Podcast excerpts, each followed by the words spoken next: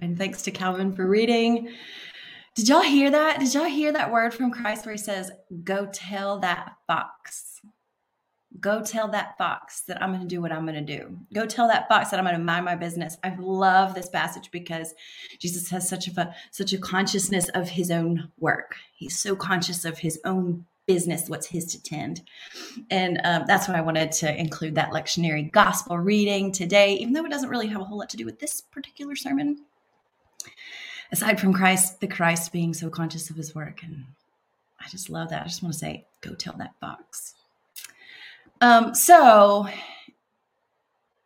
anymore, I think of the spiritual journey in terms of consciousness.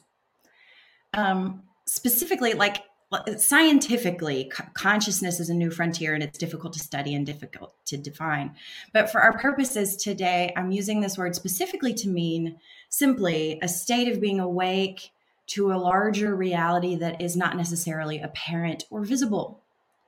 Um, in the scriptures especially in the new testament consciousness is referred to with words like awake and asleep. Isaiah says, Awake, sleeper, and rise, shine, for your light has come. And Romans 13 says, The hour has come for you to wake from your slumber. So I tend to think these days of our journey here as one of becoming increasingly and progressively awake to the kingdom of God, to the spiritual realities around us, and to our true self our inner identity as beings made in the image of God. So I want to read uh, the First Testament passage for this week's lectionary from this week's lectionary text. This is Genesis 15, and I'm reading the inclusive translation. After these events, the word of Yahweh came to Abram in a vision. Fear not, Abram, I am your shield. I will make your reward very great.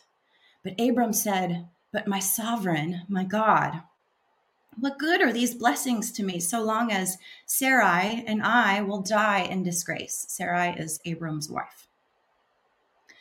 My only heir is a foreigner who lives in my household, Eliezer of Damascus. Since you have given me no offspring, Abram continued, an attendant in my house will be my heir. Abram's throwing a little shade there. Then the word of Yahweh came to Abram and said, This person will not be your heir. Your heir will be of your own flesh and blood. And then God took Abram outside and said, Look up at the sky and count the stars if you can. As many as that you will have for descendants. Abram believed Yahweh, and God accounted it to Abram as righteousness. Yahweh then said to Abram, I am Yahweh who brought you from Ur of the Chaldeans to give you this land as a possession. And Abram asked, Sovereign God, how am I to know that I will possess it? God answered Abram, Bring me a heifer, a goat, and a ram, each three years old, and a turtle dove, and a young pigeon. Abram brought all of these and cut them in half, and placed each half opposite the other except the birds, which he didn't cut up. Birds of prey swooped down on the carcasses, but Abram drove them away. As the sun was about to set, a trance fell over Abram, and a deep, terrifying darkness enveloped him. When the sun had set and it was dark, a smoking brazier and a flaming torch appeared, which passed between the halves of the sacrifices. On that day, Yahweh made this covenant with Abram to your descendants, I give this land from the river of Egypt to the Euphrates. We hear the voice of God in the reading of these of this ancient text. Thanks be to God. So I'm thinking about the story of Abram. Abram is Abraham, but he hasn't got his new name yet. That happens uh, two chapters later, chapter 17. I'm thinking about how old Abe has to make a pretty major shift in his consciousness. God invites him to move from this sort of um, like, I can only embrace a reality that I can see and touch kind of consciousness, which for him is the fact that he has no heir and his family line is in danger of being cut off, which for an ancient dude would be a real bummer, even more so than it is for folks now.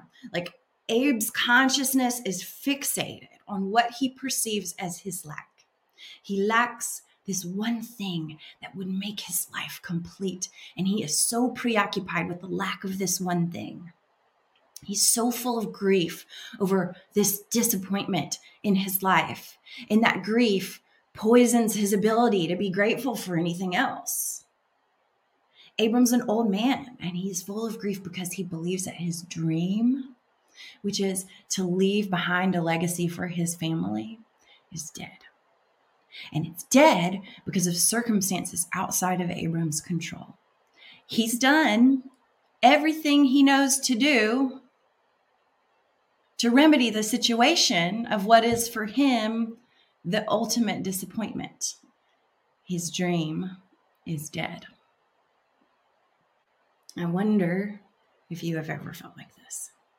Like this one thing, this dream that you had was unattainable. And maybe your identity is so wrapped up in this dream, this thing maybe you've been working towards for years or laying the groundwork for for years. And for whatever particular reasons, your dream doesn't pan out. Your dream is dead. Have you ever experienced the disappointment and grief that comes with the death of a dream? I think it happens to all kinds of people in all kinds of ways. Maybe the job you wanted didn't pan out, or your marriage ended, or you got sick, or an economic downturn happened, or, or, or, or, or. And we hear this same echo in this ancient tale, in this myth, right? You know what I mean when I say the word myth? I mean a story that's truer than true.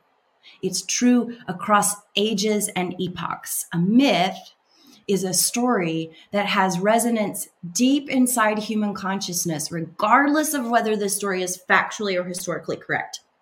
Now, some of us tend to hear, tend to believe that the story of Abram is more of an archetypal or mythological story. And others in this group would contend that it is historically factual. But that's neither here nor there it doesn't really matter because the story represents a portion of the human experience in this world that is universal. So I'm saying to y'all today, I'm using this story mythologically because we can all, or most of us, see ourselves inside of it. We know what it feels like, especially if we're over eh, about 30, to be distraught over the death of a dream due to circumstances beyond our control. Yes? You've probably felt this. So I was listening the other day to Elizabeth Gilbert's podcast. It's kind of old. It's called Magic Lessons. It's from um, 2015, 2016. And it's great. And this one young woman comes on and she's sharing the story of how she is a poet. And poetry is the art form of her soul and how she, for most of her life, wrote poetry with such joy and it just flowed out of her. And in college, everybody she talked to, like all the authority figures in her life, told her that the only way she would succeed as a poet would be to go to graduate school and get an MFA in poetry. So she takes their advice and she throws all of her energy into getting a graduate, getting into a graduate MFA program.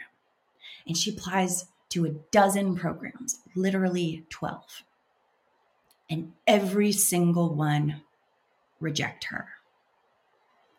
And this young woman shares on the podcast how this crushes her spirit. Like all these very well respected writers in charge of creating creative writing programs all over the country read her work and they judge her to be not good enough.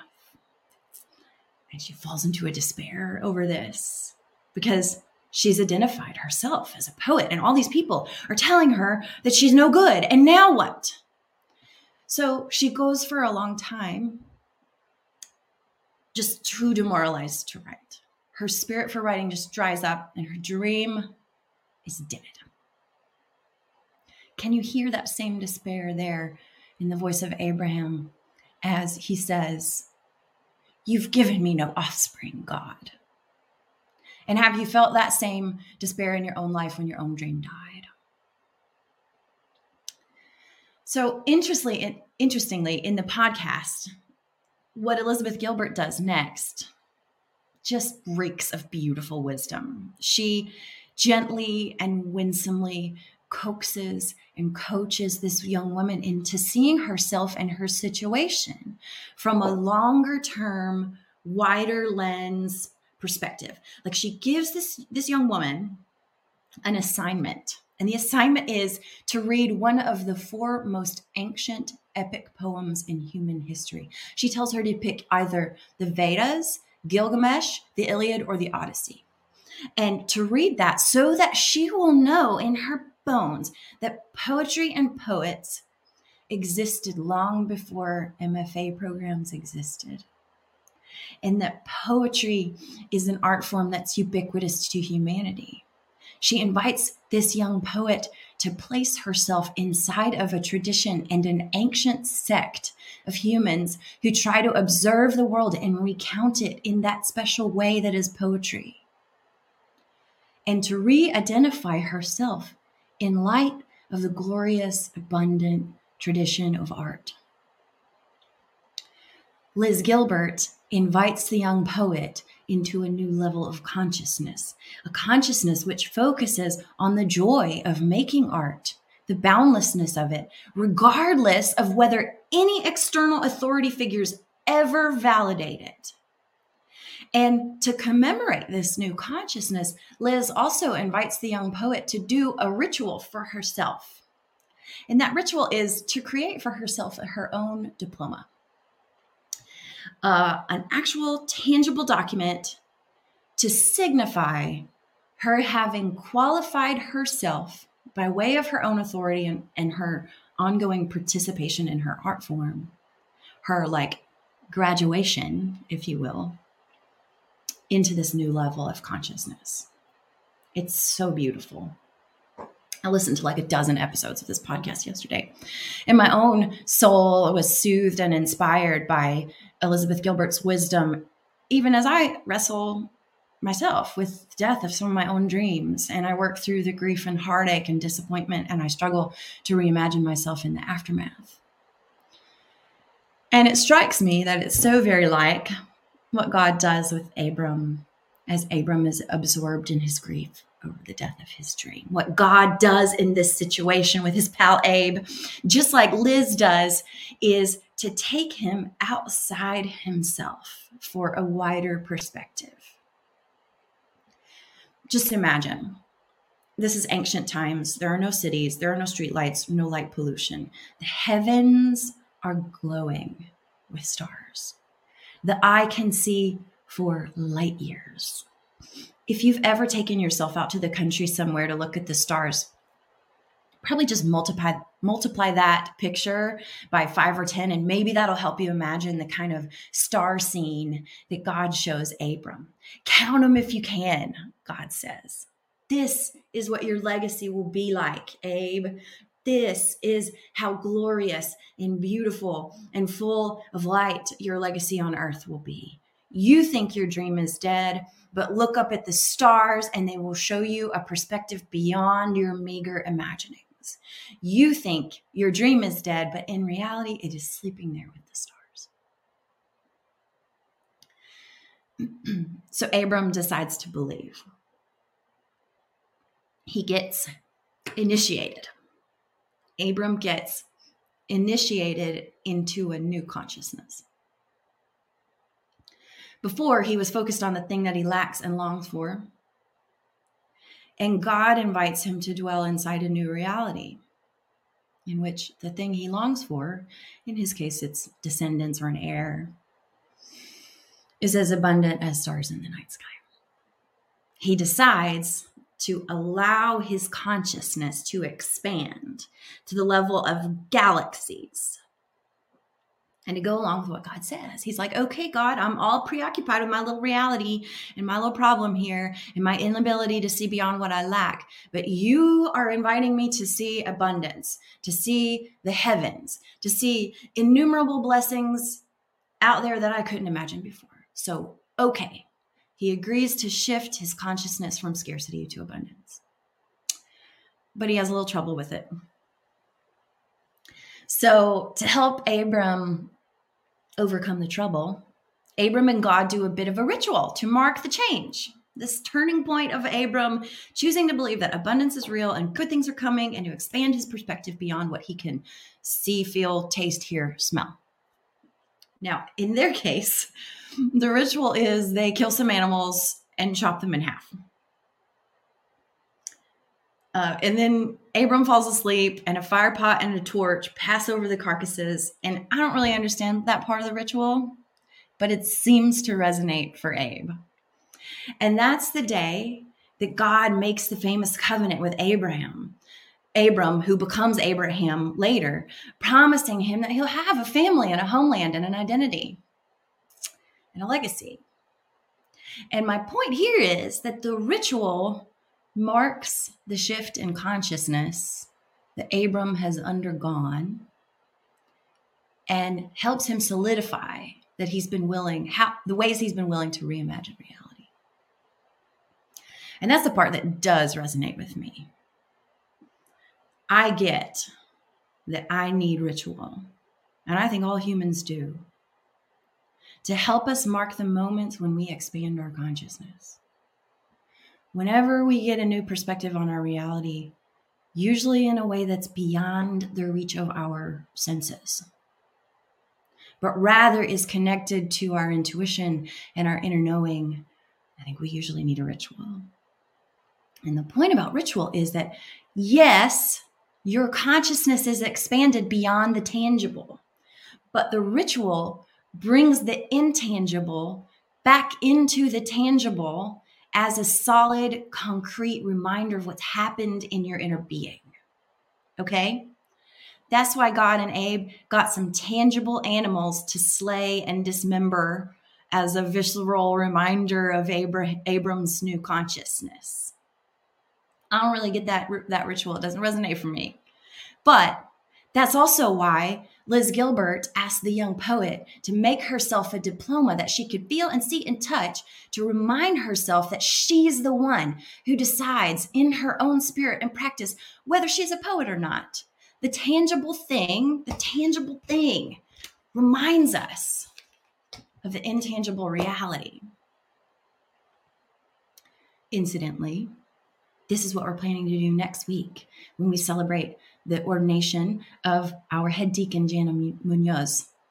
We are recognizing that Jana has been initiated by God into a new expanded level of consciousness, a new understanding of herself beyond what's already apparent.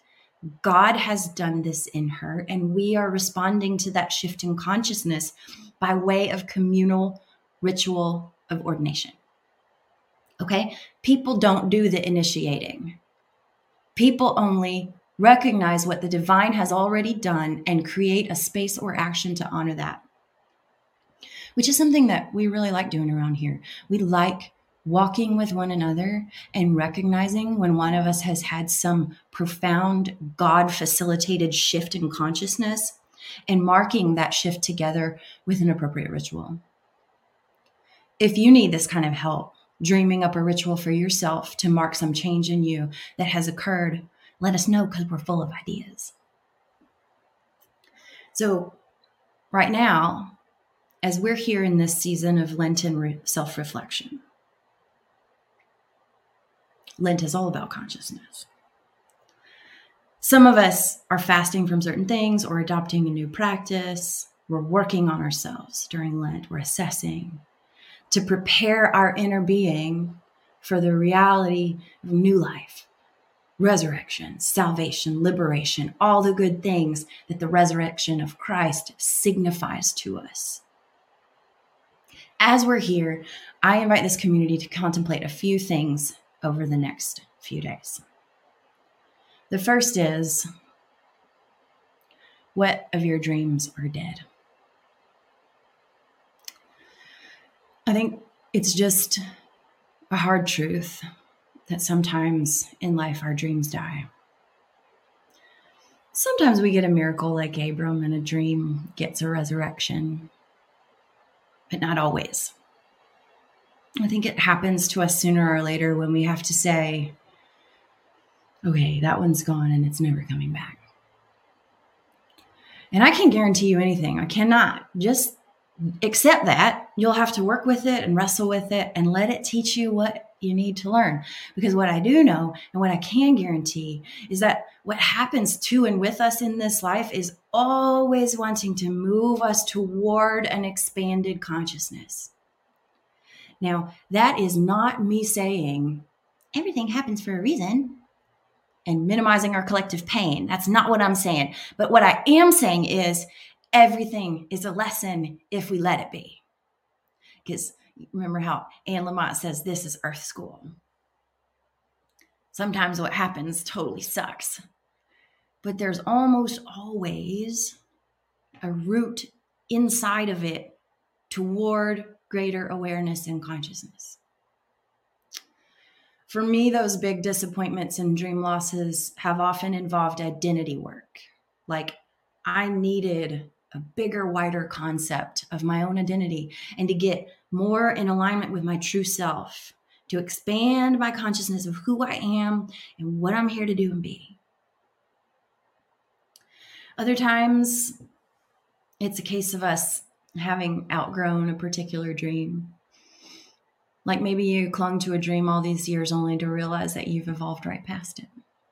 The dream doesn't serve you anymore. And we live in a culture, of course, that tells us don't quit, never quit, never quit. But if we just blindly follow that advice, we can find ourselves hanging on for far too long to what no longer serves us. Just just a little side note. You know what Abram does right after this big com- covenant conversation with God? it's kind of funny. It's in Genesis 16 if you want to read it. But he basically flails around like trying to force this dream to come true, force God's like promise to happen. And he causes a lot of harm in the process because he's still got a lot of trust issues and he's like really fumbling here. Remember, this is where the story of Hagar and Ishmael comes in. You can go read Genesis 16 for more on that. Caused a lot of harm. But sometimes we just end up spinning our wheels and trying to manhandle the dream by force. And I say, this is me. I say if you need to quit a dream, do it consciously. Do it in collaboration with spirit and your truest self, which is the hidden with Christ and God. Do it with great love and compassion for yourself. Good spirituality, my friends. Good spirituality teaches us that death is not a dead end. It teaches us to embrace deaths as part of the journey. Our liturgy says Christ has reimagined death. Doesn't the life and message of the Christ teach us this lesson that death is not a dead end? But we still need the meaning making wider perspective, regardless of whether a dream is coming back or not. We still need the true self input. We still need the rituals. Just in some cases, it might be a ritual of grief or lament or letting go, some way that we give voice to our disappointment or our parting.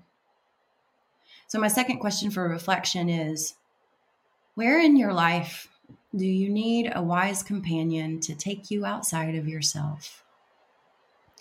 Outside of your current reality of loss and lack and scarcity, and show you a wider, bigger truth?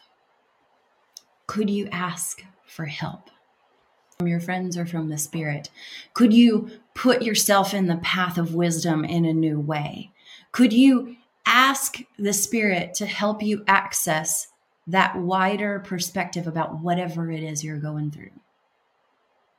And quite frankly, would it help to actually drive out to a place where the light pollution is less and look at the actual stars shining in glory and abundance and allow the Spirit to speak to your soul about the things of God and to put yourself back in touch with wonder?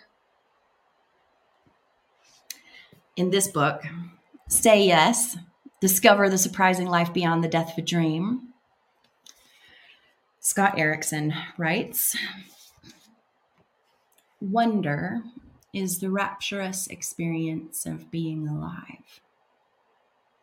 It's that moment when all our narratives about what is happening grow delightfully silent and we're able, even for just a moment, to see reality for the beautiful gift it is.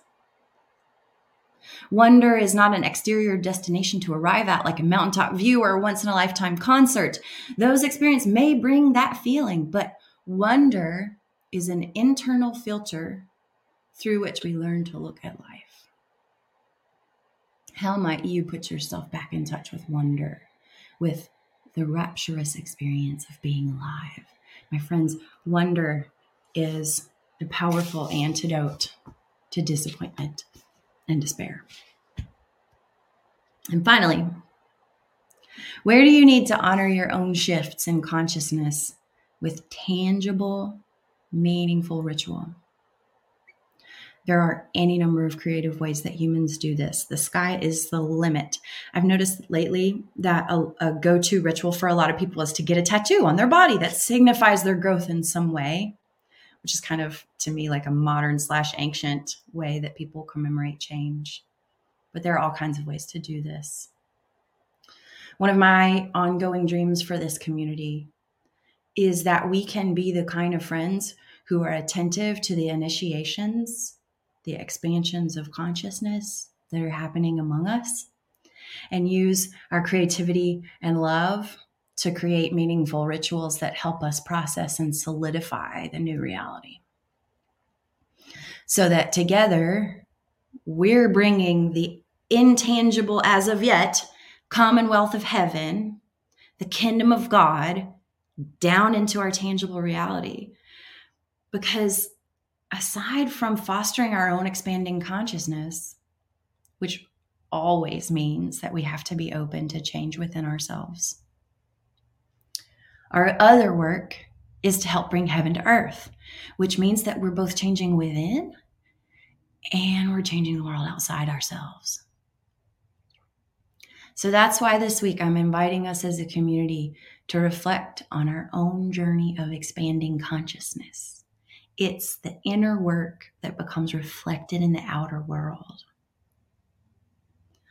So May we be open to shifts in consciousness, to change, to self reflection, to letting go of what needs to be released. And may we together be on a journey of ever expanding awareness and compassion and love. Amen.